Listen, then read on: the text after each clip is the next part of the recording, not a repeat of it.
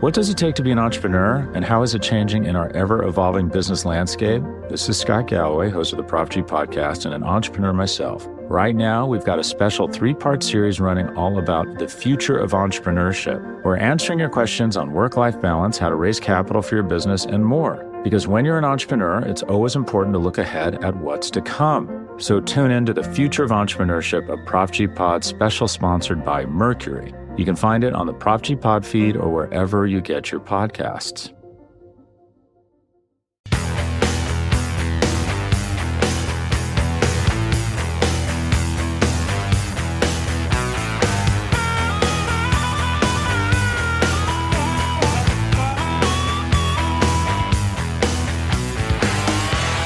Welcome to Bears Over Beers. I'm Jeff the writer for Windy City Gridiron, and I'm joined, as always, by EJ Snyder. EJ, Andy Dalton? uh, you know, every time is a flat circle. We said it was a good idea last year, and maybe they just listened to an old podcast and thought it was new, and they did it this year. So, I don't know, 50 50, flip of a coin. Uh, yeah, I, I I do remember a lot of people coming at us by saying Andy Dalton, and it's like, well, Andy Dalton for cheap on the free agent market is a lot better than trading for Nick Foles. But hey, what are you gonna do? We're gonna get into that quarterback talk in the second half of the show. We will do some other stuff first, but of course, we need a beer. If we're gonna talk about Andy Dalton, we need a beer. So, what do you got tonight? Oh, I have got. Uh from Western Red Brewing in Poulsbo, Washington. Mainline Red. It is a red ale, 5.24% by volume. IBUs of 26, so this is in your roundhouse. You could do this. Um, there's a little thing on the can says there is nothing better at the end of a day of hard work at a sawmill than a truly good beer. So, and they've got a little uh, sawmill graphic on the can. Uh, Poulsbo was a was a lumber town among other things, but um, no, love red ales, and uh, this is my last one of six pack, so I am well aware that it's pretty good. But what do you have? So you brought on a red ale for Andy Dalton signing. Uh, red rifle or yep. seeing red about the Bears quarterback choices. I couldn't quite decide, but it seemed to kind of do double duty. Fair enough. I had a similar thought. Um, I'm bringing on a beer called Strawberry Short Cat. Uh, and it has a cat on the oh, front of it man. Uh, with a, I don't know, pink hat. So it's a sour beer uh, flavored with strawberries. It's called a dessert sour um, in honor of the redhead Andy Dalton, Strawberry Short Cat. Let's get into it. And and I've heard they're trying to rebrand him from uh, the Red Rifle to uh, just AD.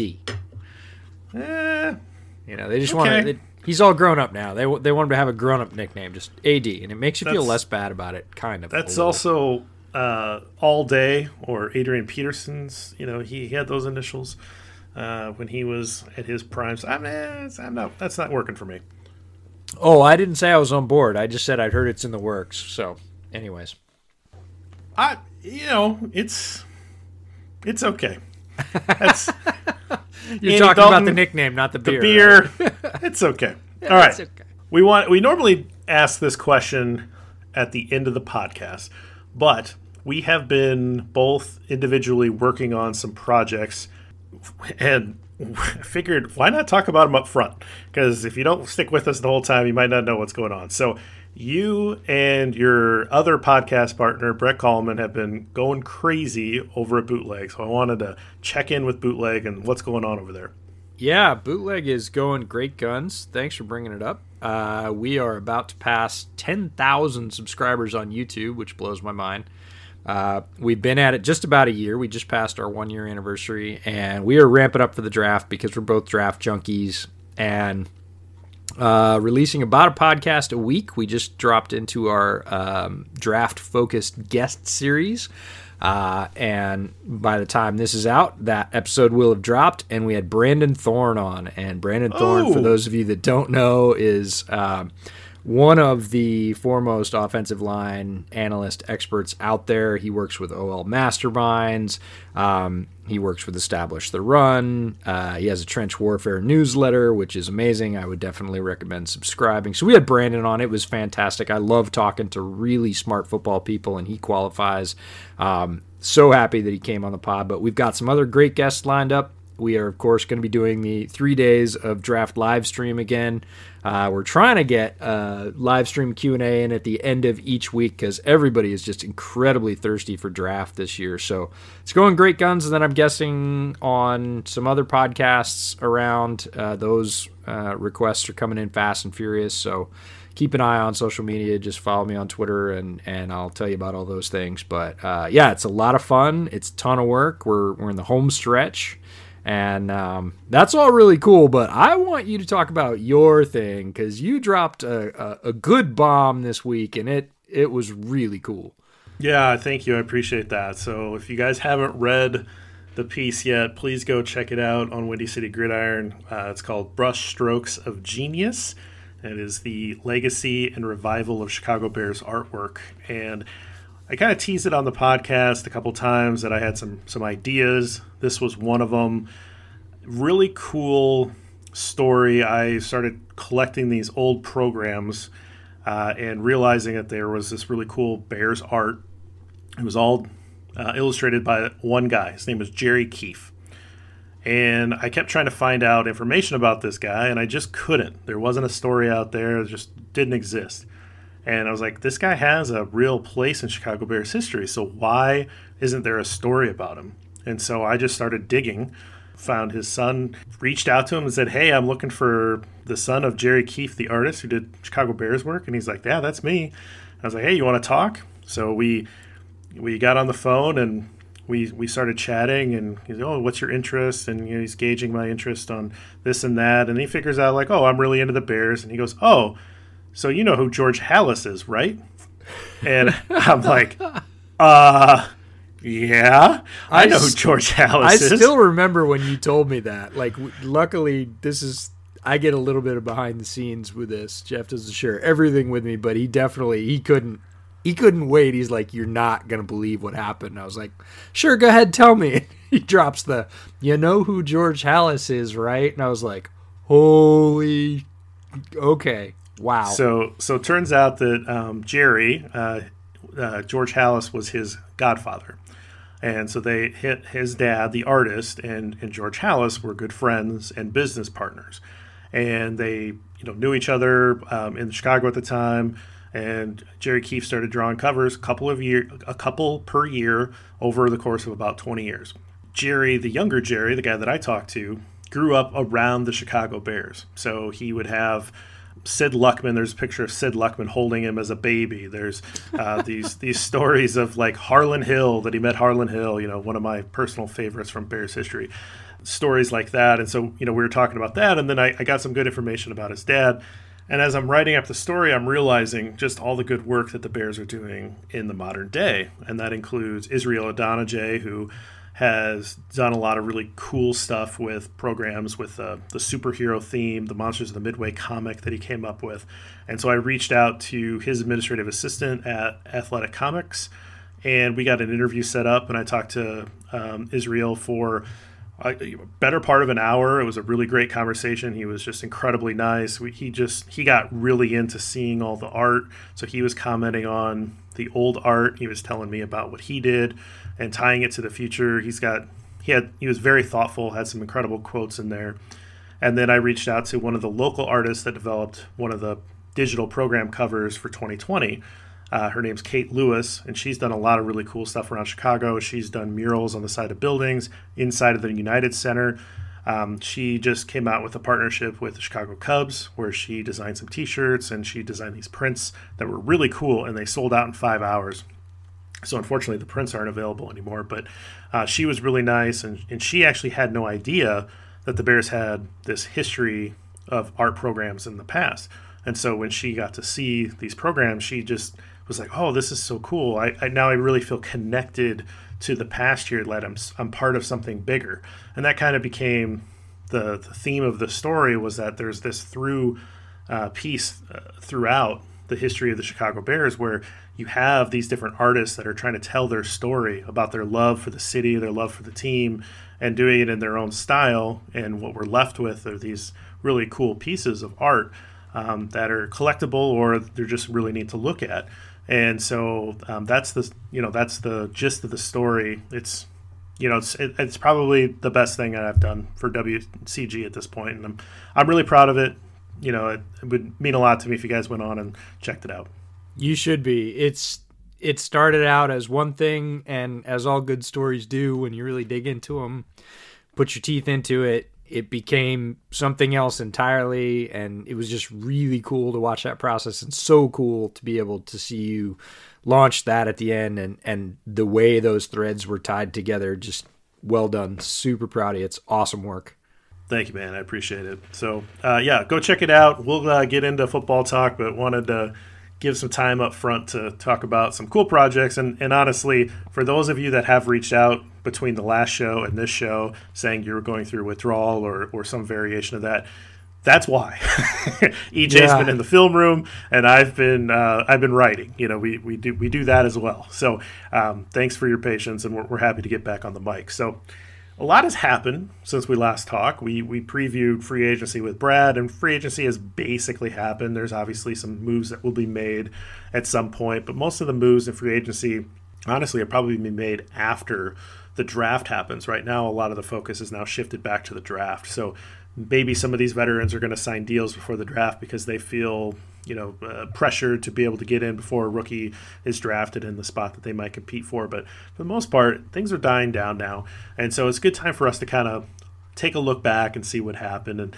and I I think that Kyle Fuller deserves our respect to talk about him first. Uh, Kyle Fuller has meant a lot to this team. He's a very uh, quiet guy. He doesn't have a social media presence. He's not someone who's ever you know wanted the camera pointed at him or anything and and so he's he's maybe a, a, quiet departure in in his own way but he is a very loud departure in that he is an excellent player playing a premium position who got cut for the only reason that he got cut was because Ryan Pace did a very poor job of managing this cap and it is the absolute definition of a cap casualty and we can get into some of the reasons why this happened or how the this happened in terms of the bloated back end deal uh, forcing Pace's hand if you want to, for some reason, want to say it that way. But Pace is the one that allowed Green Bay to sign him to that offer sheet that uh, Chicago then matched. And he didn't do anything over the last year to work out an extension. And so he cut his cornerback one, who was signed – uh, I don't know, 28 minutes after he hit the open market by Uncle Vic over in Denver, because of course he was. He had plenty of suitors, and Denver was going to be at the front of the line. And if he gets to go back and play with Vic Fangio. So I wanted to talk about Fuller and I want to talk about his place in history, but what was your reaction when this happened and, and where are you at with losing Kyle Fuller? oh, uh, my reaction when it happened was not good. I try and hold those things in because a lot of things look very different in hindsight, but we saw this one coming. Uh, we had a lot of conversations about this. We had a lot of conversations about what the Bears could do alternately. Uh, we talked with Brad about ways that the, the cap could be worked fairly easily. These were not crazy machinations to you know, put a million void years on. You could have extended Kyle Fuller for a very reasonable cost given his level of play and his premium position and done it without a lot of heartache. Like it it just didn't need to be that. So we saw this coming. There was writing on the wall. People were saying, "Ah, oh, they got to cut Kyle Fuller," and we were both pounding the table saying, "No, that creates a a huge hole."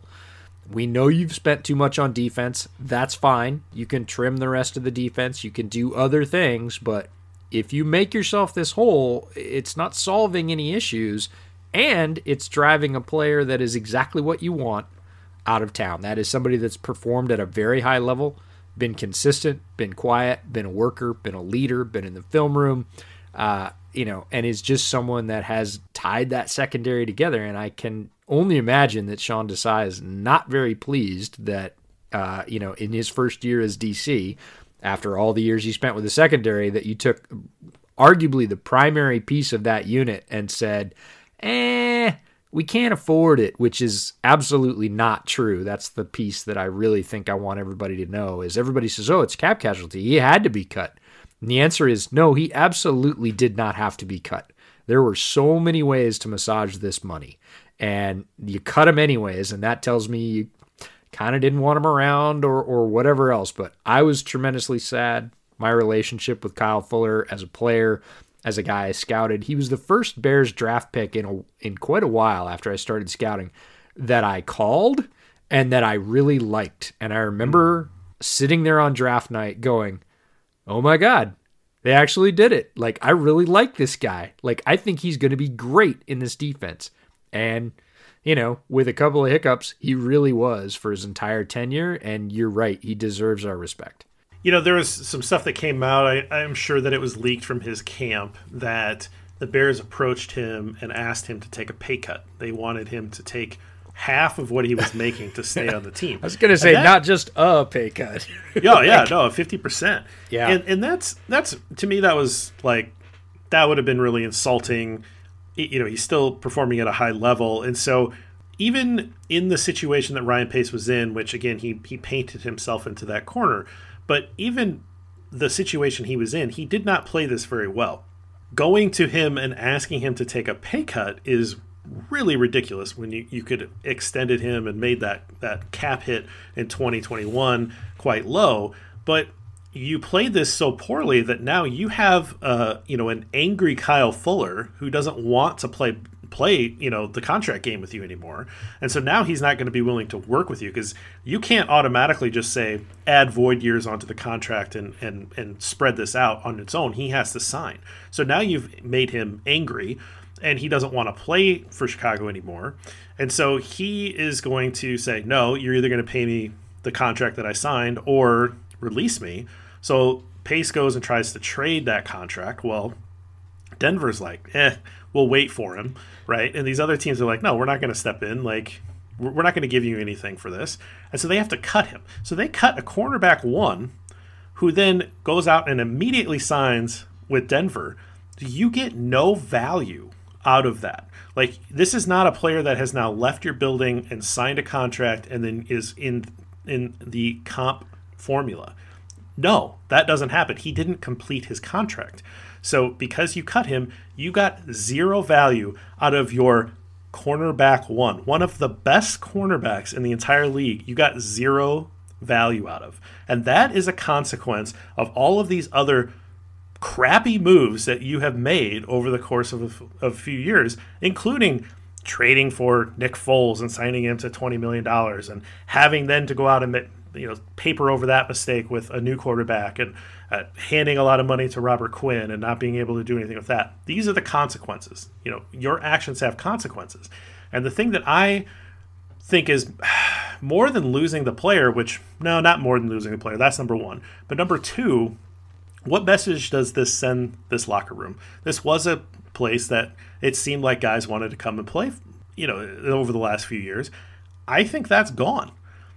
I don't think that you can cut a player like Kyle Fuller in a couple days into free agency. Yes, he found a landing spot right away and he was fine, but that was doing him dirty. Like that was a bad deal to wait until after free agency started to let him go onto the market. Like this is not good. This is not good for the locker room.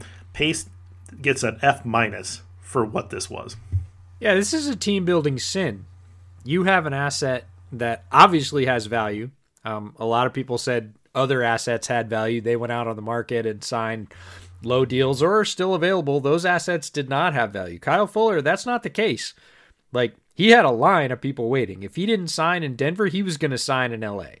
Like Brandon Staley was 100%. right behind Vic, going, Vic, I'll give you the benefit of the doubt, but if you try and lowball him, I'm taking him because I could use him. I know how good he is. That's a position of need for us absolutely valued. Under 30 years old, plays a premium position, has been an all pro in the past, has been a pro bowler, like still playing at a high level, not dropping off, not injured, not a locker room problem.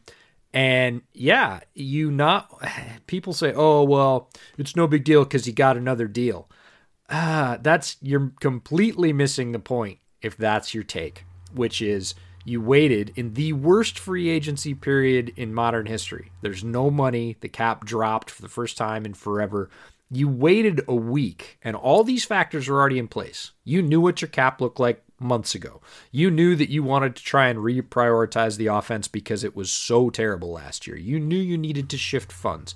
You knew who was aging out. None of this was new. It's not like a whole bunch of new information got dropped on Pace and then he went, oh, and panicked and said, oh, you need to take a pay cut. No, he waited a week, said, I'm going to cut your salary by 50%. The player who rightly had every reason to say no says, forget it and then he's like, "Well, I'm gonna have to cut you for financial reasons." No, mm-hmm. no, no, no, and no. And yeah, the the biggest sin here is you get nothing for him. You know, not even a comp pick. You don't get a draft pick. You don't get a player. You don't get a comp pick. You get zero and a bunch of bad will from all the players that go, man, Kyle was the man. Like, he put time in. He played his position well. He supported the team. He never mouthed off. And they told him to take a 50% pay cut and then they kicked him out the door for nothing. What happens to me? Like I'm not as I'm not as valuable as he is. And that's what they do to him? That's absolutely inexcusable on so many levels. I just I saw a lot of people that came at me and said, "No, man, it's no big deal. It's buyer's market. Nothing's guaranteed." Like just all the wrong stuff. And I'm like, "You're looking at this from the wrong angle. If you're if you're a pace apologist, that's one thing. You can be that, but everybody else, agents, players, other teams are looking at this going, "Huh, that was bungled." I think that so often a lot of people, and I'm not I'm not picking on people, or if you're listening and this is how you think, and don't take it personally, but I, I think there's one way to view this on paper and say, you know, cold hearted, like, I can make the numbers work by doing X, Y, and Z. That's one thing, and that is understandable. And, you know, we have friends that you know, we're going to get to Cairo Santos at some point, and you're going to say, never sign a kicker. Just get whoever you can off the street, pay him minimum, and you know, don't don't draft a kicker. Don't you know what? We're not those people. If a guy's performing in Soldier Field, we like to pay him, right? And when you're building a team and a culture and, and all that kind of stuff, there are guys that you're going after because they're good for the locker room. They teach your younger players. They sh- they they do it the right way. They're putting in the work that's Kyle Fuller. Like that is Kyle Fuller through and through. He has done absolutely everything that you want in a professional football player. And to do the exact opposite of how you should treat him is going to lose a lot of goodwill immediately and down the road for, for Ryan Pace's tenure. I think that we are seeing this play out exactly how we thought it would in terms of Ryan Pace having another year to try to correct this, and no one is interested. And so I want I want to shift to Kyle Fuller's place in history. This isn't necessarily something that EJ is into that much, but from my perspective as a guy that's doing a lot of history stuff, I think Kyle Fuller is a top 100 Bear of all time. And I think that we, you know we did that top 100 players uh, before the 100th season, and I went back and looked at that list and it's interesting, there's not a great cornerback history in the Chicago Bears. The early days, you know, like, I mean, how much was Red Grange in the 1920s in his great cornerback play? Like, uh, I mean, sure, like, you know, he's, they talk about it in the history books that he was good on defense, but you know, I don't really know how much passing he really had in those days uh, to really talk about it that way. George McAfee in the 40s, people talk about him being a good corner, but he was also this like kind of Mr. Everything. He's a kick returner, punt returner. You know, he's a, a running back, back out of the backfield. Like he's just kind of like a football player, right? So you have to get kind of past, you know, get into the Super Bowl era. And once you get there, it's Charles Tillman, number one. Yeah, he, number one with a bullet. There's no doubt that Tillman's the best cornerback of all time in, in Chicago Bears history. And then you go down from there, and it's like, well, it's either Kyle Fuller or it's Donnell Woolford. Now, Woolford was the best corner uh, or the best player on that defense, but it was a bad team.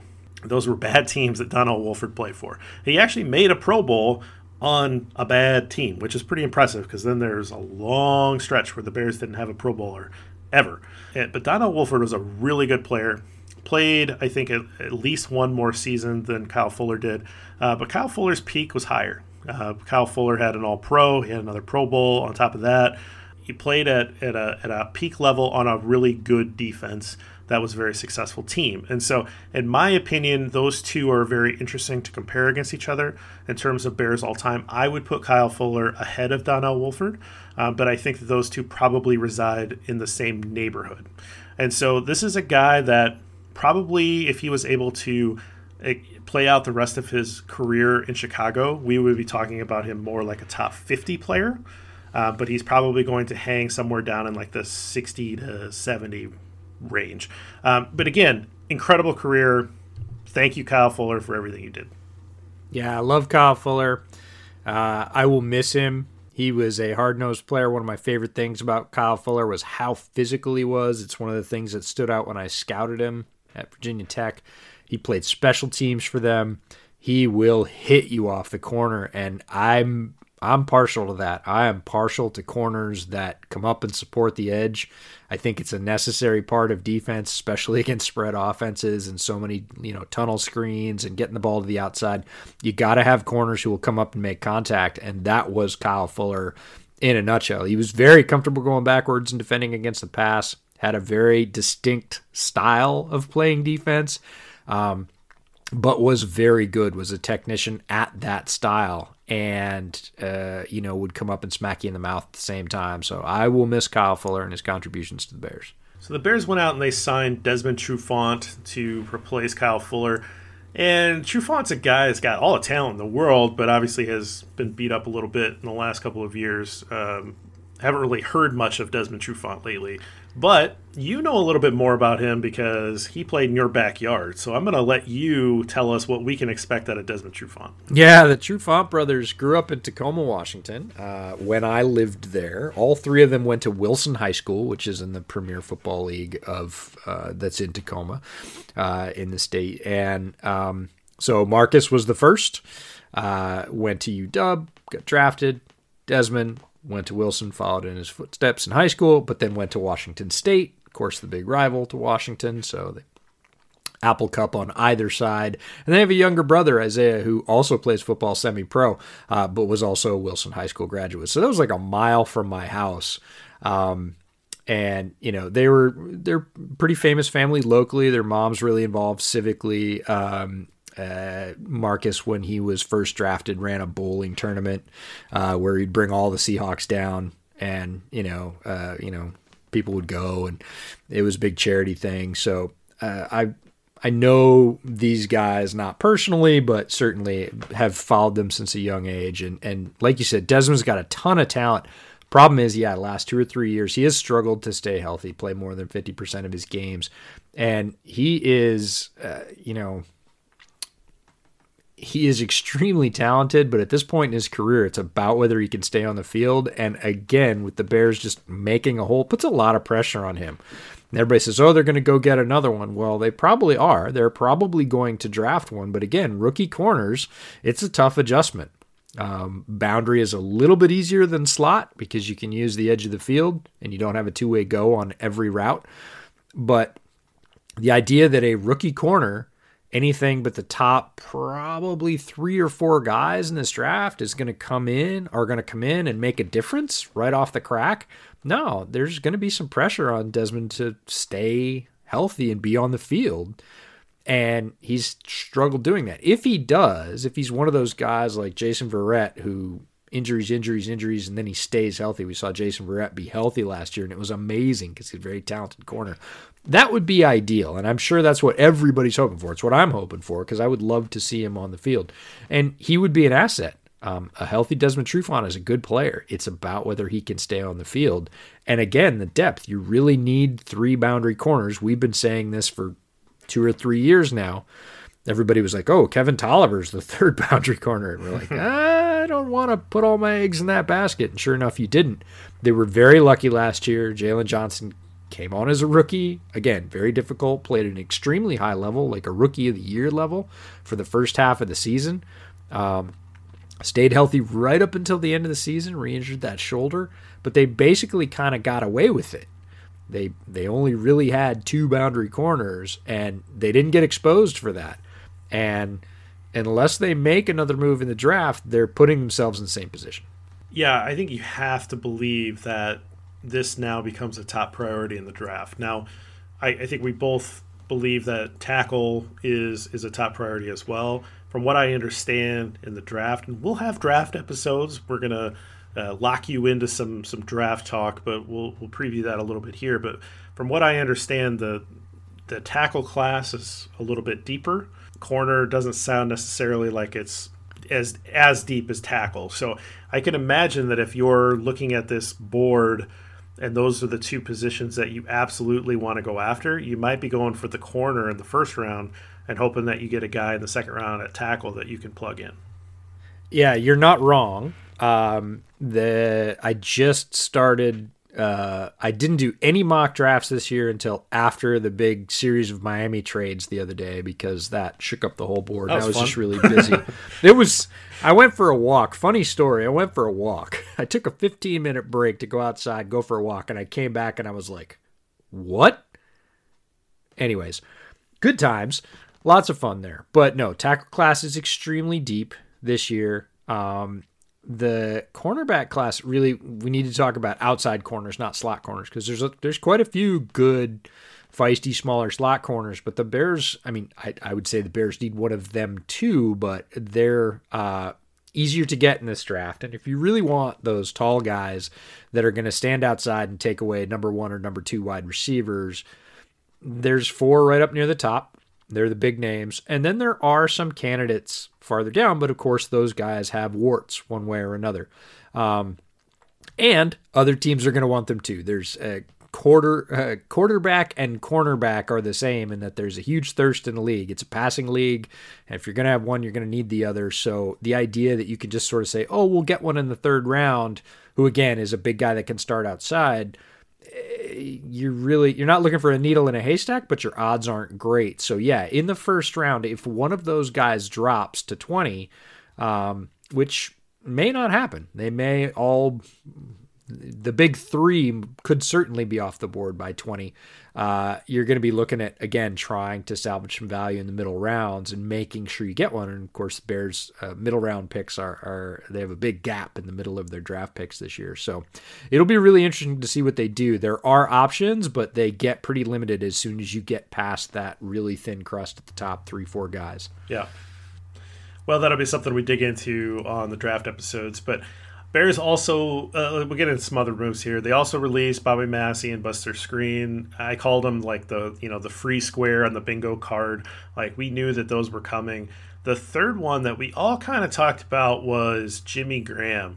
That seemed like a pretty obvious cut that they would take Jimmy Graham off of that payroll, but he's still there. And there's really only one explanation, but it requires some tinfoil.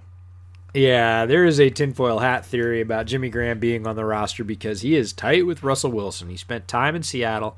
The two remain fairly close, and I know everybody is super tired of Russell Wilson talking, and honestly, we're pretty fatigued with it as well. But there is the small chance, and I do believe it is an extremely small chance at this point. There was there was a, a point in time where it was absolutely teetering. There was smoke and fire. Seahawks decided, nope, we're going to run it back. We're going to keep Pete. We're going to keep Russ, and we're just going to we're going to build. Uh, but there was absolutely motion there. The the hammer of Thor was teetering a little bit for the MCU fans out there. Uh, but it's it's pretty solidly, I think, where Russell Wilson stays in Seattle now. So the the tinfoil hat theory around Graham is doesn't really feel like it holds a lot of water. And if you're looking for any other reason yeah, he scored a bunch of touchdowns for the Bears last year, which I think surprised most of us given his performance in Green Bay in between Seattle and, and Chicago. But if you look at those touchdowns, they weren't the kind that were really tilting games for the most part. A couple of them were, but a lot of them were, you know, late in the game. Uh, Bears already losing, and yeah, he caught the touchdown, but uh, there weren't too many of those that felt like, wow, he really you know, he took it upon himself and did a Travis Kelce thing there. No, he he really didn't. So if they're leaning on those touchdowns as a reason to retain him on the roster, I just don't see it. Yeah, it's like that last play in the playoff game where he scores that touchdown and just like runs Ran off, off the field. it was like that was the perfect encapsulation of that that year. An absolutely meaningless touchdown, last play of the game, and Graham made a play. Like that was a bad throw. Oh, yeah.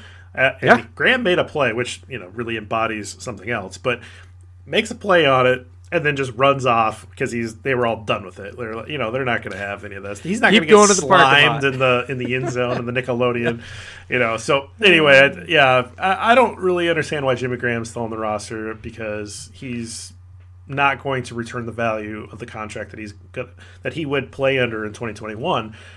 And it does make sense that if he really is that close with Russell Wilson and you're holding out hope that you can that, that you can have a draft day trade with Seattle because then that opens up the fourth year of the the trade capital uh, so that you could tap into another year of trade capital to, to push it over the edge.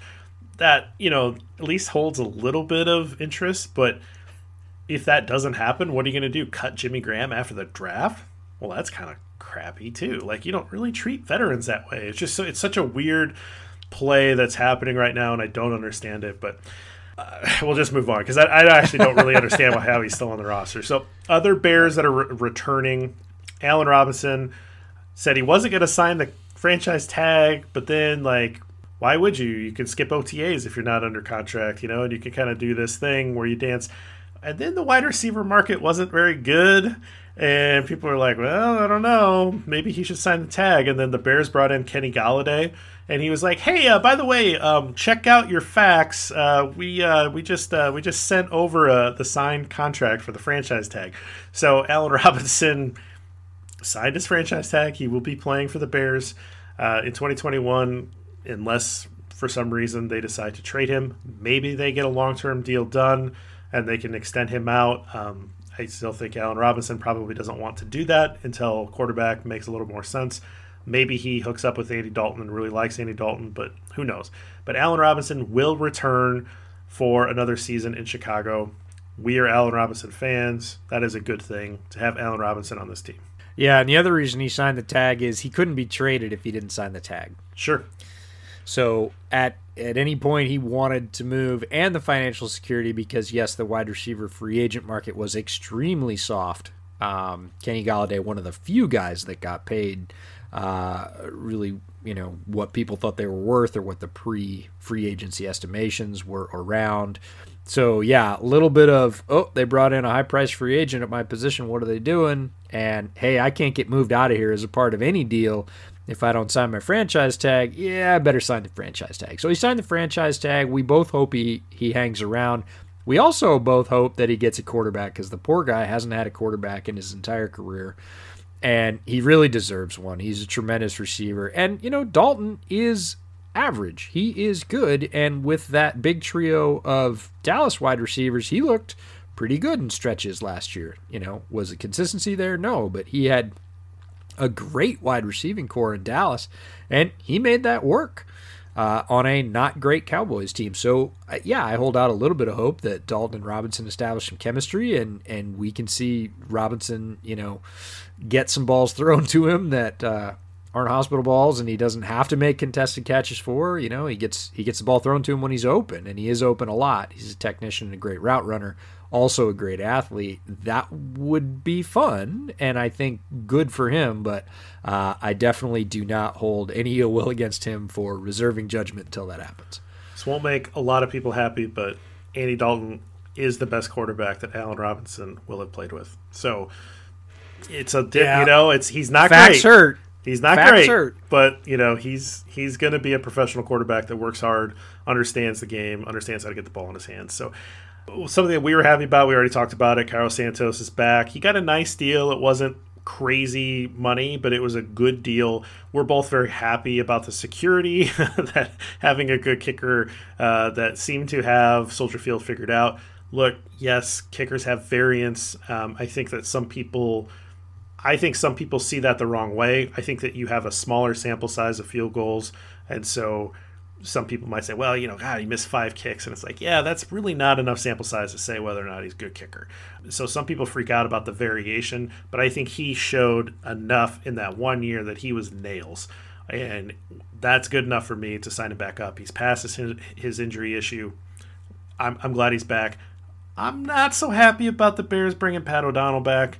Uh, I think they, they could have thrown him back into the pool and, and, and gone a different direction, but they opted for bringing that same trio back. Yeah, I like the Santos move. We both do. Uh, yes, kickers have variance. Yes, you're paying him for his quote unquote peak performance, but kicking at Soldier Field is not like kicking inside. There is a lot, there are many more variables at Soldier Field, and they are notably difficult to deal with. And if you find a guy that can kick well there, you pay him the money. I, for one, really enjoy not worrying about the kicker situation because we spent far too much time on it over the past two seasons before that. So happy with Santos. O'Donnell, eh, you know, again, his contract isn't break the bank, but it is not impossible to bring in a couple of camp legs. Uh, punters are typically not drafted. One, maybe two punters are drafted.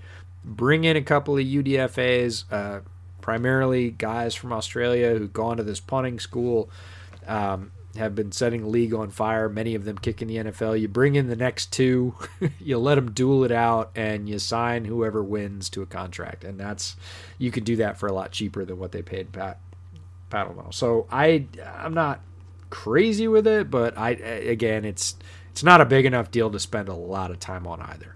Nope, absolutely not couple other guys. Speed round that came back. James Vaughters, which okay, fine. Uh, Germain Ifedi looks like maybe they're kind of penciling him in right now at the tackle role. That makes me a little nervous. Alex Bars is coming back. Um, you know, he deserves to come back. Artie Burns, who got hurt at the beginning of the year. We never saw anything about Artie Burns, but former first rounder, uh, uh, Steelers system. And so, you know, we'll see about that. Ryan Nall, I will never speak ill of an Oregon State Beaver. He's back in the fold. And then the safety special teamers, Deon, uh, Deon Bush and DeAndre Houston Carson, are back in the fold, which. Uh, okay. I have issue with those guys. Yeah. Those two guys specifically, and this is just me being a roster nerd and, and team building. Deon Bush is a lot of people have said he's had some good preseasons, and a lot of people said, "Ah, oh, he's a good player. He's a good player." Every time he goes out on the field, he basically does nothing. He is not effective. He is not an above replacement value player by any stretch. Now, Sean Desai knows him. He's worked with him. There is familiarity there. He does play special teams. He has value there. And DeAndre Houston Carson is a three, four phase special teamer and plays with a lot of heart there, but again, is not going to add anything to your base defense value. You sign primarily for special teams. I don't argue with the special teams side of it, but the Deon Bush signing, uh, you know, they do have a hole at safety right now, opposite Eddie Jackson. And the safety market in free agency is flooded with great players. Still, late in free agency. Right. There are guys out there like Karl Joseph who are shopping around for a contract. And at this point, Again, this is the lowest money year in free agency in forever. Those guys are all going to be looking for one year deals so that they go back on the market when the money is high. You're going to be able to sign guys like that for barely above veteran minimum. And if you're not telling me that Karl Joseph won't play special teams for you for one year and possibly start at strong safety and play better than Deon Bush, I'm saying you're nuts. And he's not the only option. There's a bunch of guys out there. And right. you have this weird little historical window where you can take advantage of that in team building and say, hey, I know you're a mercenary. It's no problem. Come on in. I'll give you one year of contract security. I'll let you go. You can go do whatever. Or if you play great, who knows? Maybe I'll resign you. But you have all these players available, all this talent, and instead you just go, ah, we're familiar with Deon Bush. He's he's super average. Let's bring him back. And I was just like, ah, you know, churn that bottom of the roster. Go right. take shots. Look for guys that make a difference. And this year at safety specifically, you got a ton of those. Yeah, he had an opportunity. The other guy that I should mention that's back is Mario Edwards Jr. We talked about him a little bit in that free agency preview pod that you know we we thought we'd bring back one of these defensive linemen. That's what the Bears opted for, and yeah, he's going to miss a couple games because of the suspension, but he really did show out a little bit, and so I'm, I'm happy about that. The rest of the guys from that defensive line that we talked about, they signed somewhere else, and so that's Roy Robertson Harris signed a big contract in Jacksonville. They had to give away some money, so Roy Robertson Harris uh, cashes in. Good for him. Uh, Brent Urban goes down to Dallas. We were sad to see uh, Brent and his wife uh, Kate go down to Dallas. She was great for Bears Twitter, but uh, he will take his air guitar skills down to Dallas, and then Barkevious Mingo goes to Atlanta, and he has played on a team like a different team for like seven straight years, and he's uh-huh. been in like six of the eight NFL divisions. It's kind of a amazing career track. And so those defensive linemen um, spread out. We got one of them back in the fold. Uh, the other three signed in, in, three different places. And then the last guy I'll mention that has a contract, which I still I don't know how. If you were confused about Jimmy Graham, I really want to know what adjective you're going to use about this guy. Rashad Coward signed with Pittsburgh. And I don't know if Pittsburgh is trying to get to punish Big Ben and get him to like they're mad at him for coming back and not retiring and so they're just going to sign Coward to like end his career. I don't understand what Pittsburgh's thinking, but uh, I'm very happy for Rashad to continue his dream. That's all I'll say. That's that's tremendous, and the internal assassin tinfoil hat thing is is fascinating. Um, yeah, I we we wanted Roy Robertson Harris back, but I knew he wouldn't be coming back. At least I, I thought I knew, and then I really knew because a little birdie whispered in my ear and I was like, ah, maybe. And they were like, nope. And I was like, really? And they were like, half the league called. He's not coming back. And I was like, okay. And again, good for him. Uh, guy that you know worked super hard, has crazy physical skills, has looked really good, especially when surrounded by great talent. So it's going to be interesting to see how they build that defensive line in Jacksonville around him. Uh, when he's had to solo, it hasn't looked as good. Um, so I hope for his sake that they get some heavy hitters on that Jacksonville defensive line and, and that he gets to play at that high level because he can. Um, Brent Urban was just a great, everybody says lunch pail guy, high effort guy. He's a guy that didn't miss his assignments, made a bunch of plays uh, each week when he was in. Yeah, they were the sort of more chalk plays that the plays you hope that a defensive sort of run stuffer makes, but he he made them and then some. I think he outperformed. And Mingo surprised all of us a little bit. We, we were like, look, he's been at a different stop every year for like six years. Like, what's he to do? And he he flashed as much as Edwards Jr. So, uh, again, that earned him a contract in Atlanta, and, and good luck to him. Maybe he just really likes to collect jerseys. But a couple guys that are just still out there, haven't signed anywhere. Cordarrelle Patterson, who is a personal favorite, would love to see him back, but I don't think that's going to happen. The Bears just don't have the money for it. Uh, Tashaun Gipson, we've already talked about the safety market. He's still out there fighting in that market as well. I will be disappointed if the Bears bring him back to, to fill that spot because there is so much more talent out there that can that can fill in and potentially be a difference maker. But again, you got to make the right pitch. You got to bring those guys in too. So we'll see if that happens. A um, couple guys that signed with the Bears that are new to us, and in addition to Desmond Trufant, Damien Williams, running back. Uh, you know, Nagy knows him from the Chiefs. That's a really obvious fit. That's that's not a bad idea at all. Um, Angelo Blackson, I don't know much about him, um, but you were really excited about uh, Jeremiah at Attaochu. Attaochu. Attaochu. Yep. Ochu. Yep. Tell me about it. You're correct. Came out of Georgia Tech um, in that sort of rangy edge mold. Uh, you know, if you want to think about uh, Floyd Jr., right, like a Leonard Floyd Jr., not as not as highly ranked, but some of the same skills. Uh, big frame, um, good speed. And I liked him coming out again as a guy that you were going to get in the fourth or fifth round. Could probably give you some value on special teams, be a backup situational kind of edge, learn into it. Went to Denver for a few years, was available in free agency. I wanted to sign him then, just again to take a flyer because he was going to be pretty cheap, but he'd had a nice little surge at the end of his last season before he was eligible for free agency last year. They re signed him one year deal. He frees up He comes to the Bears, and again, I think he can play that Mingo like role, right? The role where he comes in, plays a little bit going forward, a little bit going backward. You don't want him going backward too much, but he's got great length. So he's the kind of guy that can guard a tight end in the flat. Um, I, I just fascinated because I loved him coming out and you know I've wanted him to show his talents on the Bears for a while and he's finally here and it'll be really interesting to see if he carves himself out a role or if he's just one of those guys that that doesn't contribute. But Damien Williams, I thought was a great signing as well. He opted out last year. Um, so in the running back world, that's a big deal. There's a year of mileage he didn't get. He is fresh. He is coming off a year of rest and played well in the spots where he did. But the Le'Veon Bell signing in Kansas City pretty much doomed his chance of playing time. Of course, they drafted Clyde Edwards-Helaire. He was kind of third man or maybe even fourth man on the totem pole, was coming back from a year off. Made sense uh, that, you know, again, Nagy's got familiarity with him. They didn't really have a straight running back backup to Montgomery last year. They needed that. We all said that. And I think he's a good one. And they didn't they didn't overpay. So I'm happy they filled that slot. RB2 really needed a sort of good veteran hand, and I think that's as you know as good as you're gonna get. Last guy, Christian Jones, formerly of the Bears, went to the Lions. He's back. Sure. Okay. Yeah, I'm very neutral about Christian Jones. Uh, he was sort of ascending. A lot of Bears fans wanted him to be re signed. He was signed to a division rival. He performed okay, but never really continued that ascent. Now, Detroit was was fairly messed up under Matt Patricia, especially on the defensive side, which is odd. But they never really got it going, so it's not a super fair judge where Christian Jones is, but I'm not super excited and I'm not super bummed either. Again, they needed a backup behind Roquan and Danny.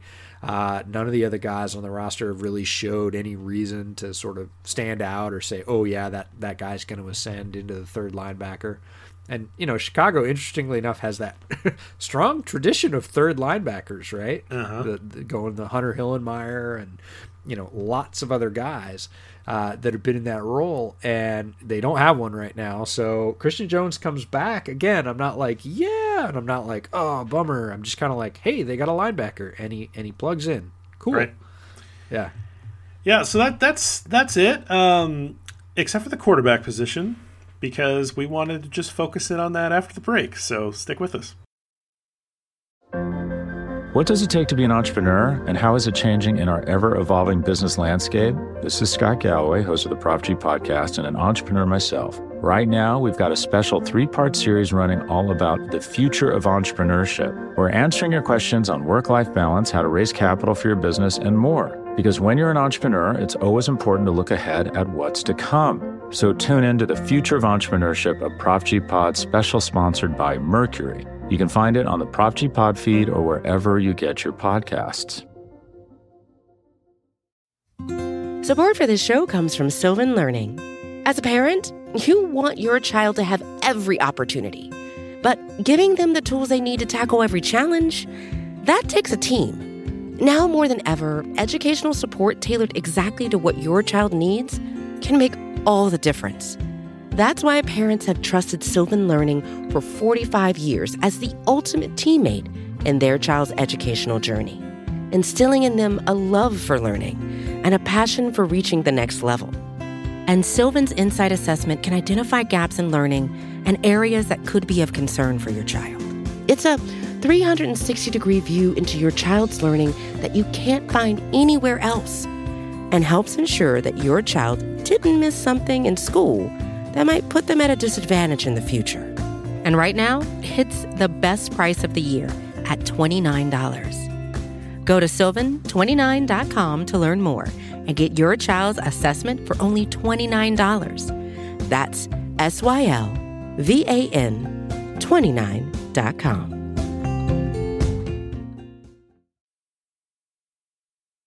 All right, EJ, let's dig into these quarterbacks. And I want to talk about the departed Mitchell Trubisky, who signed with the Buffalo Bills. And I remind me, which one of us talked about Mitchell Trubisky signing with Buffalo and how that would be good to back up? Was it was that you or was that me? I, I can't remember quite. It's foggy. It's yeah, foggy, it's, it's been a while. It's been a while. no, I, I feeling yeah. very good that I called that. You know, we talked about it a couple times on this podcast. I just I couldn't get it out of my head that it would be really good for Buffalo. It would be really good for uh, Mitchell Trubisky. That relationship start. And I didn't think that he was going to go compete for a starting job. I just, you know, again, sorry for you guys. I really loved him. That just wasn't where his where his stock was at.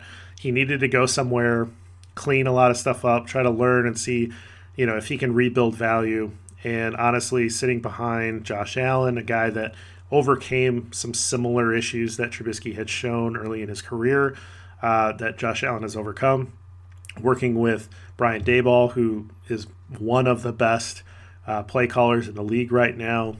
I think probably looked at Trubisky and said, I can fix that. That is the best case scenario for Mitchell Trubisky. And so he goes there. I think it's a two and a half million dollar contract. There's some, you know, bonus escalator stuff if he ends up playing and, and hits some things.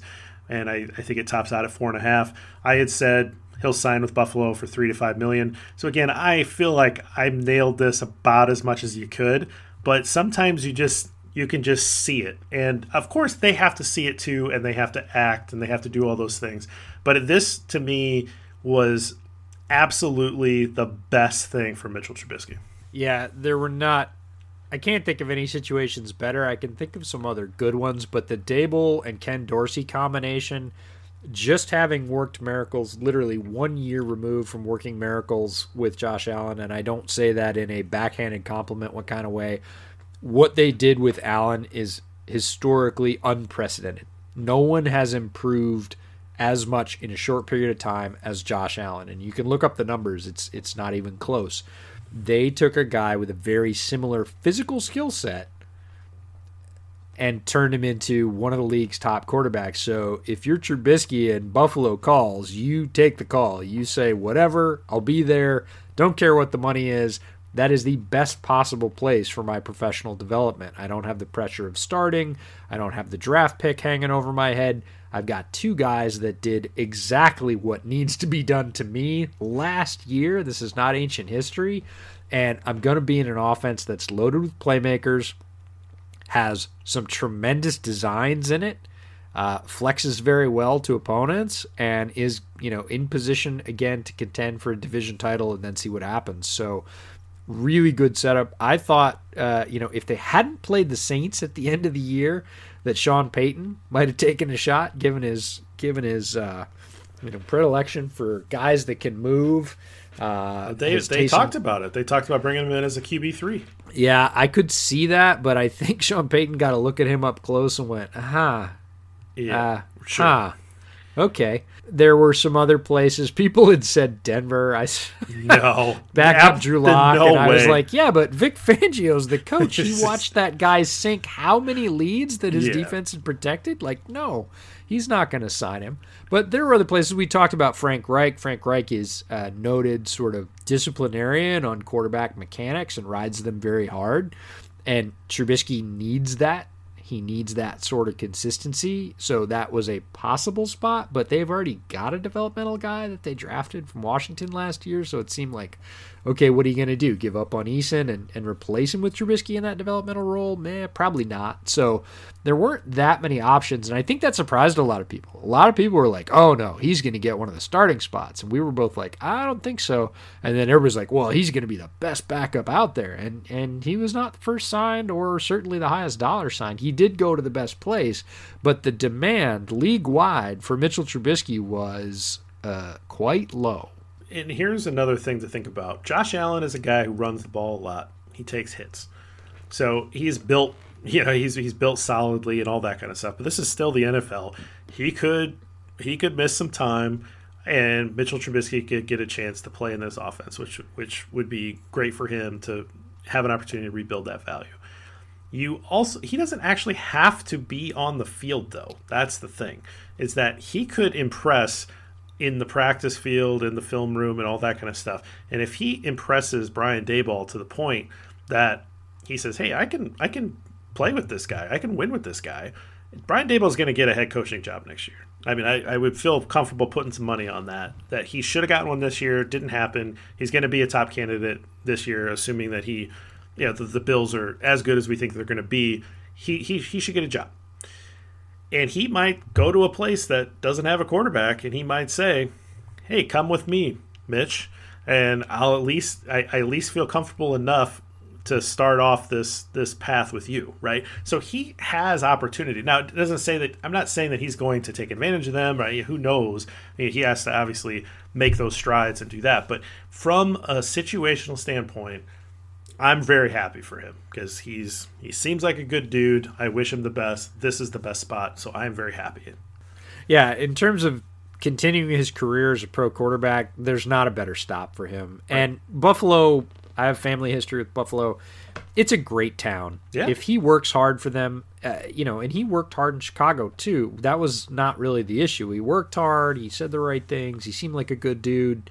Uh, he seems like a culture fit there from from spending a bunch of time in Buffalo. If he plays well, Bills Mafia will embrace him. They don't they don't care about Chicago. They, that's not their thing. It's are you going to be a Bill and are you going to work hard? uh, and you know ultimately do your best that you can on the field. And if he does that, regardless of whether or not he delivers wins, they're going to want the wins. But regardless of that, they're going to appreciate the effort. Absolutely. So uh, I want to talk about Wilson a little bit more, and that is. I think that you and I don't have in we don't have any connections. We don't have like league sources where you know we've cultivated over the years. We were a beat writer for that's not us. Like that that's it just plain and simple. We wrong, don't have. Sorry, wrong podcast. We don't have inside information, yeah. right? But there was enough. Like, for some reason, I'm, I'm I'm usually very quick to like discount a lot of these kind of rumors and stuff.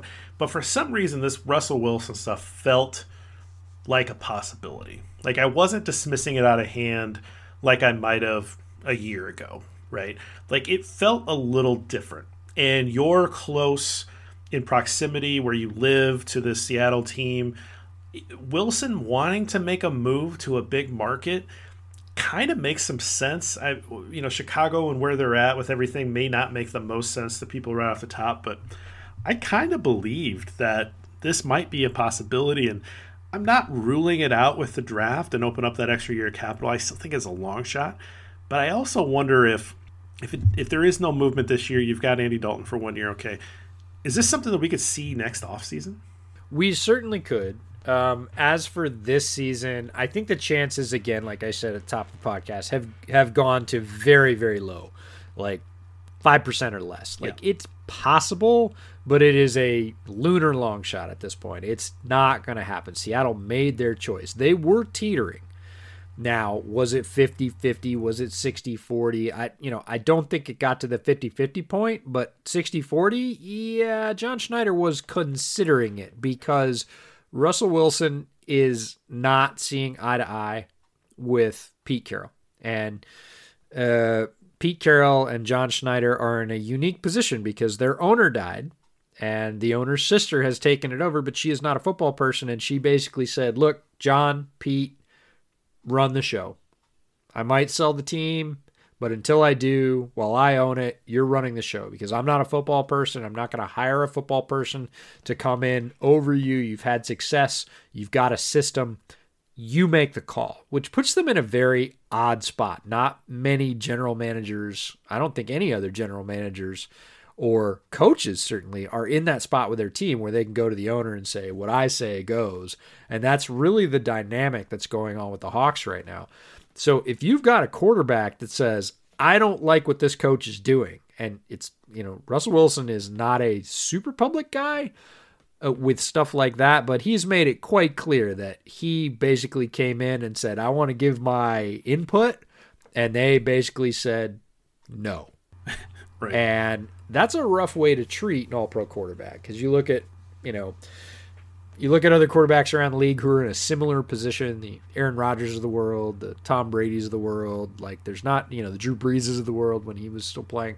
There are not many guys like Russell Wilson. And if your quarterback comes to you and goes, hey, been in the league like 10 years, won a Super Bowl, done a bunch of stuff, I'm really keeping your team afloat, which is absolutely the case with Seattle. Yeah.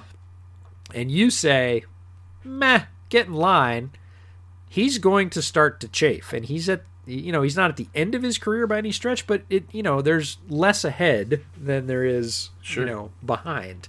And at some point, he's going to say, you know, I think my ideas are pretty good. I've got a few really good years left, prime years left. I would like to spend them in a place where I got to do a little bit more of what I want to do, and we're not going to go back to caveman football at the end of the year. And, you know, Pete is very set in his ways, and he is going to do that. And it is his way or the highway because, again, he is in a position of power until he chooses to leave. And Schneider had both sides of the scale and went, okay, do I choose Pete? Pete and I keep this going? Do I jettison Pete, choose Wilson, and do something else? Do I jettison Wilson, keep Pete, take all the assets, and try and rebuild? Those were the options. And, you know, John Schneider's not dumb. He knows that if this doesn't work out, it's very possible that Russell Wilson leaves next year. So if he's going to leave next year and his value is not going to be as great, would you rather take whatever anybody's going to give you? And Chicago certainly had the most to offer. Russell Wilson notably has a no trade clause and mentioned Chicago by name. So that's when it became sort of really more of a thing. And Schneider absolutely considered it. He got together in Fargo with Ryan Pace at Trey Lance's Pro Day, and Ryan Pace, you know, arguably laid all his cards on the table and said, This is what we'll do. And Schneider said, We'll think about it. And they thought about it for a while, over a week, and then finally said, Nah, it's not good enough. And most people say the kicking point was Seattle can't get a quarterback back. Right. right? 20 is not going to get them up to a quarterback that'll start this year. They're not likely to be able to trade for another, and and nobody on the Bears roster satisfies their needs, so they just can't get a quarterback. You give up the most important piece, and you can't get it back with what you're getting in return. That's where most pundits kind of said it doesn't pencil. So we'll leave it there for now. And the Bears said, okay, we're not going to get Russell Wilson, at least at this point. So we have to go onto the market. We got to grab our guy. And that guy is Andy Dalton, one year, $10 million deal. And they said, You're the guy. You're the starter. You're the man. And so Andy Dalton's quarterback one for the Bears. Obviously, that social media post got killed by everybody on Twitter. but here's the thing about Dalton Is he a great quarterback? No, obviously not. Is he a good quarterback? No, maybe at his best, right? But is he a guy that can successfully run an offense, has shown success with someone who's in the building, who's currently looks like he might be holding on to play calling duties or at least having play calling duties? Yes. He worked with Bill Lazor in Cincinnati and had some of his best play under Bill Lazor. And so that's why we liked again dalton was not our first choice last year but again dalton on the open market last year was more attractive than Nick Foles. Now he's the guy. The thing about Dalton to like, he's a hardworking guy and he's got a ton of starting experience in a city that, quite frankly, like I, I don't want to put down the Bengals organization, but that is not an organization that spends a lot of money. That really, they don't necessarily seem oriented toward putting the best product and pushing money into the field. And so to judge him in his time in Cincinnati, where he took that team to the playoffs, and, and judge him negatively, like he's garbage, like I no, that this is not a garbage player. This is a guy who's had some success in this league. No offense to us fellow Bear fans, but are we really in a position to judge quarterbacks this harshly? That have an actual resume like Andy Dalton's, I think that this is an okay guy and there's no future hurt here. It is a one year deal for $10 million, which is completely fine with me. Yeah, the only real hate you can put on this is that for, you know, if you could have convinced him that he was competing for a starting job, which ultimately kind of turns out to look like it was false with the start of last year you arguably could have signed him for two years, four million a year with up to two million in bonuses. You could have signed him on a two-year, basically ten million dollar deal, and he could have been the guy, not Foles, to take over last year when Trubisky struggled. Or, you know, arguably if he'd had a better camp, uh, and again, his familiarity with Bill Lazor would probably have helped with that in the whole COVID, uh, no camp, no preseason year.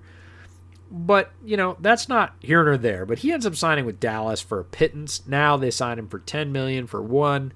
Uh, comes in as the clear starter, and he's solid middle third, right? He's not yeah. a top third quarterback. He's no. not a bottom third quarterback. You know, you give him enough weapons and protection, and you know, you saw last year in Dallas that he can make a little noise. Is he going to drive games? Right. This is the sort of, uh, you know, uh, Daniel Jeremiah and Bucky Brooks use the tractors and trailers, right? Is he the guy pulling the team or is he the guy being pulled along by the team? He's more of a trailer, and that's fine because he's a pretty good trailer, right? If you give him enough protection and enough weapons, he can he can make teams pay for that, and we saw that in his in his prime years in Cincinnati.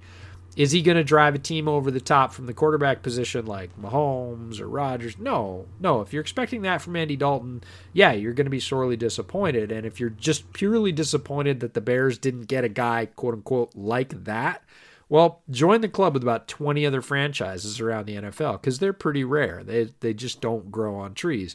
It's the best option out there for the Bears at this point. Now, you can say that this is a situation of their making. Yes, it is. But going into the next year, I think that's totally reasonable, right? You know, you have Andy Dalton, he brings you some stability. You don't have to march Nick Foles out there and say, "Oh, he's the starter," because that just wouldn't fly at this point. And you know, Pace and Nagy ostensibly have one year to get this figured out. Um, that wouldn't work if you're starting off with, and Nick Foles is going to lead us there. Dot dot dot. Well, let's talk about Foles because he's the other quarterback that's currently on this roster. He's still making a lot of money.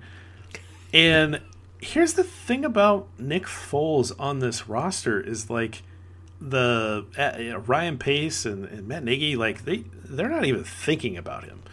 I mean, because you could have conceivably seen them say like, "Hey, look, we made this move for Nick Foles like we believe in him. Things just didn't get off on the right foot with him last year. COVID, and they, they could have gone down that road to like throw all the defense in the world behind Nick Foles and be like, look, it just all these factors contributed to just things just not really working out. But we we really believe in him, and we're gonna come back. And yeah, we're you know we're gonna look into bringing in somebody else to to work with him, maybe draft a rookie or whatever. Like they could have gone down that road. I'm not saying Bears fans would have bought it, but, I, but Ryan Pace has done sillier stuff in his tenure, right? But they, it's like he doesn't exist, and yeah. and it's like, I mean that all that stuff where he was talking to with Chris Sims or whatever it was, and he was saying, "Hey, you know, Nagy's calling plays, and when he calls them, I know that they're not going to work in the huddle, and like we, I'm, I'm not going to get enough time." Which t- to me, everybody's like, "Oh my God, he's throwing Nagy under the bus," and you know, a lot of people were cheering like, "Yeah, screw Nagy," and it's like that's a bad thing. That is a, not a thing a leader does. But two, for me as a former offensive lineman, I was like, he is throwing his offensive line under the bus, and I am sorry, but if your quarterback or your running back starts saying like, you know, you guys need to man up and block more, like I can't, I don't have any time to make, and it's like, oh, you didn't think you had time before? Wait until this play. Yeah, right? it's coming. So I, I mean, like to me, I was a, like, oh, that off that offensive line has to be pissed to hear that kind of stuff from Foles. And so I, I, I don't know the story. There was rumblings before the year that like maybe he was going to opt out. He had had, he had just had a kid. Um, and there was kind of this talk like, oh, maybe Foles will take this opt out opportunity and actually won't show up to the Bears.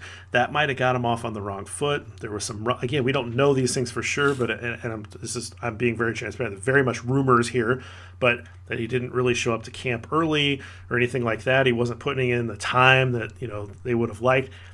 Nagy had to start Trubisky to begin the year. There's no way Matt Nagy wanted to start Trubisky to begin that year. So Nick Foles started really on the negative piece anyway, yeah. with uh, uh, you know on, on the wrong foot with with Nagy, and then he throws him under the bus with Sims, it, clearly that's not to me that's not a good leader as a quarterback anyway doing that kind of thing so he's doing exactly the opposite stuff that you would expect a guy like nick foles to do they're treating him like he's just got leprosy right like he like he is like not part of this team and i find this whole like i want to know the backstory here of what is actually going on with nick foles in this team and why this is so ugly well, they're treating him like a kicker who went on Good Morning America. Hmm. They have experience with that. Right. And, you know, it was a very similar thing for him to come out and, and look, disagreements in high level athletics are super common. And, you know, you see the best quarterback and coach combinations go at it, yell on the sideline. Brady and Belichick famously go, you know, back and forth, harsh words between the both of them but they figured it all out. This was not that. This is, hey, I'm not performing and I need to kind of CYA and say, the reason I'm not performing is this other junk, not the fact that I have the mobility of, you know, a park statue and that doesn't really work in the league anymore. Uh, you know, he's trying to maximize his value just like any other player, but the bottom line is on the field, he had some magical throws, but you know, his liabilities were on full display and teams took full advantage of them. So after the first sort of mm, two games, two and a quarter games, the, the jig was up for Nick Foles. He wasn't going to be winning a lot more games. They had the book on him. They knew that they could send rushers to a spot, and that was going to basically defeat Nick Foles. So it it is super odd. They paid him all this money. They gave up a draft pick. They gave him contract security. They threw a bunch of money at him. And now he is furniture, man. He is so useless to them that, yeah, you could almost forget. Like, I would not be at all surprised if somebody reached out to me and, and said, you know, is Foles still on the roster? Like, I'd, I'd be like, I, I don't blame you for not knowing that he has been, you know, persona non grata, incognito, whatever. And it's just very odd. And people have asked me, like, what are they going to do with him? And there was this talk of, oh, maybe they'll trade him. They were talking about three way trades, which very rarely happen in the NFL. They were like, maybe they send him to like Denver to back up Drew Lock or, you know, and I was like, I got really hopeful. I got really hopeful that the Bears would get bailed out by some crazy Hail Mary trade because there just isn't a path forward where Nick Foles does anything of value on this team. And some people say, well, that's what they said about him in Philadelphia, and he came in and won the Super Bowl at the end of the year. Like, yeah, but that's his claim to fame, and that's his peak. Like that is his that is his ultimate level of play. And you can just based on regression theory say he's not likely to approach that again. There's very little chance at this advanced stage of his career with already having failed on the field with this team that he does anything of the sort.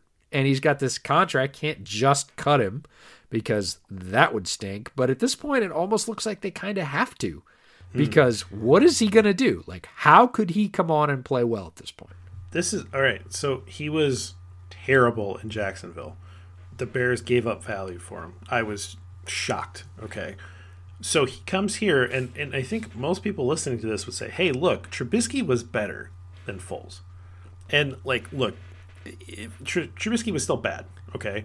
But, yeah, he, he played better than Foles. They changed the offense, all that kind of stuff. We, we, we've got into that plenty. You just saw what the league valued Mitchell Trubisky at on the open market. Backup quarterback for $2.5 million. That's bare minimum money for a quarterback. So you think that Nick Foles has any trade value to pay him whatever the hell he's making? Like you're nuts. There is no value. The Bears would have to give up draft capital to get him off the books, which is what should have happened from Jacksonville, which we talked about in this podcast. That's where the Bears are at. Realize that's you're holding a negative asset in Nick Foles on this roster. And so to get him off, you're going to have to pair it with something of value to, to have somebody take that on. That's what he is. Yeah, it's incredibly rough. And I, you know, it may sound like we're heaping on Nick Foles. Uh, I know, am. We are, we are a little bit, but you know, as a person, like I, I would hope that he would go somewhere and play well, but his skill set is really outdated in the fact that he is not mobile. He is below not mobile. He is one of the least mobile quarterbacks playing in the league today. And the game has passed him by a bit there, and his arm is in no way good enough to make up for that. We saw Joe Flacco have a little burst last year with the Jets, and that's because he can still sling it. Like Yeah, that was the cannon on it. success Yeah. had. He is not mobile either. Flacco is, you know, nobody's athlete at this stage in his career, but he's still got an arm and he made people pay with it. Foles never really had that, and he's a statue. And there's just no place to put that on the field in the modern NFL. So you've got this albatross contract, you've got this weird tension with the front office and presumably a lot of the rest of the team. And what you get is this we're just not looking over there thing. And it's really odd. It's just odd. It's so weird. I so want a 30 for 30 on this thing, but. All right. All right, we'll leave it there. We'll talk about trade stuff uh, or draft pick stuff in the draft shows because I it's really seeming unlikely that the Bears are going to be able to get up and get one of these top quarterbacks uh, with all of the movement that happened.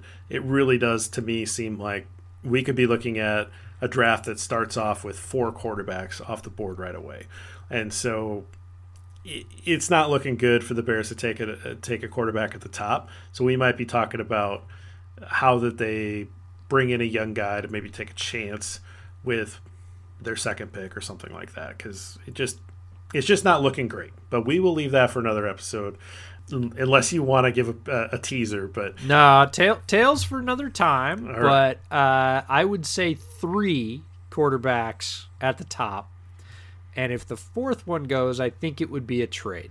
I think. yeah, yeah, yeah. No, I think that I think they'll trade out. Yeah, I don't think I don't think Atlanta goes for quarterback with Ryan and his contract status because they push money down the road and his cap hit's going to be like 44 million next year. So they're they're locked into Ryan.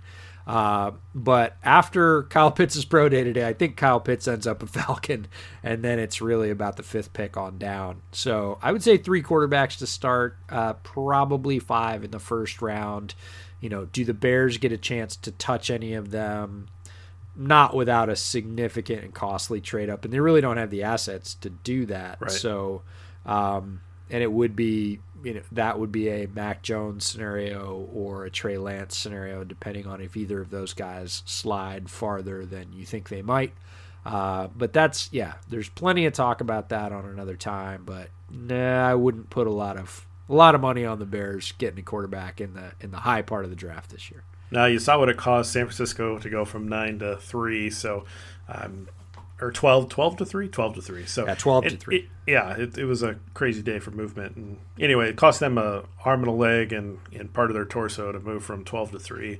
So if the Bears want to do something crazy like move into you know twenty to eight or something like that, they're going to have to give up something similar. And I just uh, I don't see it. You know, you still got a couple quarterback needy teams that are ahead of you that are maybe willing to make that move, and I just don't see how you're going to get one of those guys. But we'll talk about it later. Uh, let's talk about the beers. Um, this thing is not. It's sour and it's sweet, and I like that to an extent with the the balance. But it's actually they need something else, right? It's just too sweet. Uh, some of the better sours I think have like some of that sea salt or something like that in it to kind of give Sure. it that. This this is just too much sweet. All right. Well, too much sweet out of a guy that likes, you know, peanut butter molasses. Yeah, but that is- has that has the balance of the malt. This is I, this I is get just it. kind of I pure get it. sugar. I'm just I'm just saying that's a thing. No, the red was fantastic. Uh, really nice balance of uh, just what you're talking about. The it has that real malty flavor that many reds do, but it balances out with a little bit of a sweetness. Again, I would say the the maltiness yeast sort of holds that a little bit more, so it's not in any way sweet, but it does have a little bit of sort of caramel finish off the top, so it's not just all sort of overwhelming, you know, malty flavor getting on top of you. Nice balance for a red, not too much alcohol, very drinkable. Really, really enjoy it. Haven't had this particular brewery out of Poulsbo before, but uh, I will be looking for their other offerings. Uh, I went to a place that um, you probably have this experience. Went to a place that I don't go to very often that had a tremendous beer selection. And I was just standing there, kind of like oogling the you know the several cases and and saying oh, and so I it was funny. I went to get like two small things because I was running an errand. I was actually in Tacoma, not too far from Desi Trufant's high school, and uh, I I had to come home with like three things, and I came home with like three things and like six six packs of beer because I had either never seen the brewery before or whatever. So ah, I got up to the got up to the cash register and the cashier was like, "Oh, something heavy," and I was like, "Oh boy, this is gonna look bad." I have like this little thing of salad and the two things I needed to pick up and then like six, you know, six packs sure. of beer. She was like, "Oh," I was like, "Oh, yeah." Okay. I know that feeling well. Yes, it's tremendous. It's uh, for us beer nerds. It's it was a great day. Uh, but no, I've been living off that for a while. I sort of stocked up the beer fridge with that, and been happy with all the all the ones I got, which is also cool uh, when you're taking chances on beer that you didn't get any pineapple, mango losers that you're not you're not about. it's just strawberry shortcut. Yeah. All right, well, let's get ourselves out of here. Uh, so, yeah, follow us uh, on Twitter. Jeff is at Gridironborn. I am at the Draftsman FB. Uh, the other podcast is Bootleg Football Podcast. It's available on YouTube and anywhere else you get podcasts. And of course, all the stuff going on at WCG. Uh, my colleague Jacob Infante, who is the lead draft analyst over there, has been tearing it up. Um, and all the other podcasts as well on Windy City Gridiron are also putting out tremendous content right now. So make sure that you are checking out that channel for all the new releases. And we will have more, like Jeff said, as we lead up to the draft with more of that focused content. But uh, until then, hang tight and bear down.